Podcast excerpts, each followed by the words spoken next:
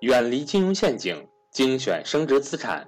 大家好，我是各位的班主任登海，欢迎想跟赵正宝老师系统学习投资理财的伙伴和我联系，我的手机和微信为幺三八幺零三二六四四二。下面请听分享。投资的失败和成功的程度，就咱们做投资，失败还是成功，技术面所影响其实是很小的，各位。所以这就是我反复讲的啊，心态重要，技术不重要。在投资这件事情上，不是谁讲的技术讲的多完美谁就好，真不是，各位。我也看了好多其他人讲投资的课，我我听完我就大致的都明白了。其实网络上有大量的讲投资的，你们仔细去听你就知道了。大部分讲的是技术，而且主要集中在两个技术层面。第一个技术层面是会计技术层面，就是会计的技术层面，就讲的这个公式怎么算。这公式怎么来的？然后这个这个这个这个这个什么什么这个这个现金流那个现金流什么除以这个除以那个得出一个什么公式？就大量的是技术，就会计技术。第二类技术就是那种，就这个 K 线图，从 MACD 到什么 KDJ 到什么等等等等的全是技术。大多数人讲的是这两块，其实这两块不起关键作用，可以明确告诉大家，这两块不起关键作用。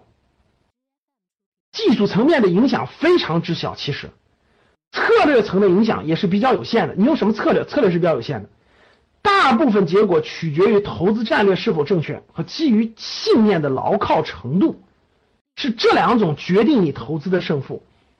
其实创业也是一样的，第一是战略上能不能选对大的方向，选对这个领域非常好的领域，时机能选对。其次就是信念是否坚定，就这两条。投资和创业的难度要比找工作难多了，对吧？所以投资的战略是否正确，信念是否牢靠，这是最重要的两条。大多数人每天眼里都是技术，大多数每天都是技术，几天换一个策略，从不思考战略，永远未曾理解和坚守信念，这就是大多数人赚不到钱的原因。为什么大多数人创不了业呢？为什么大多数人在投资上没有收获呢？这是主要原因，各位必须明白。出问题出在哪？出在心态上。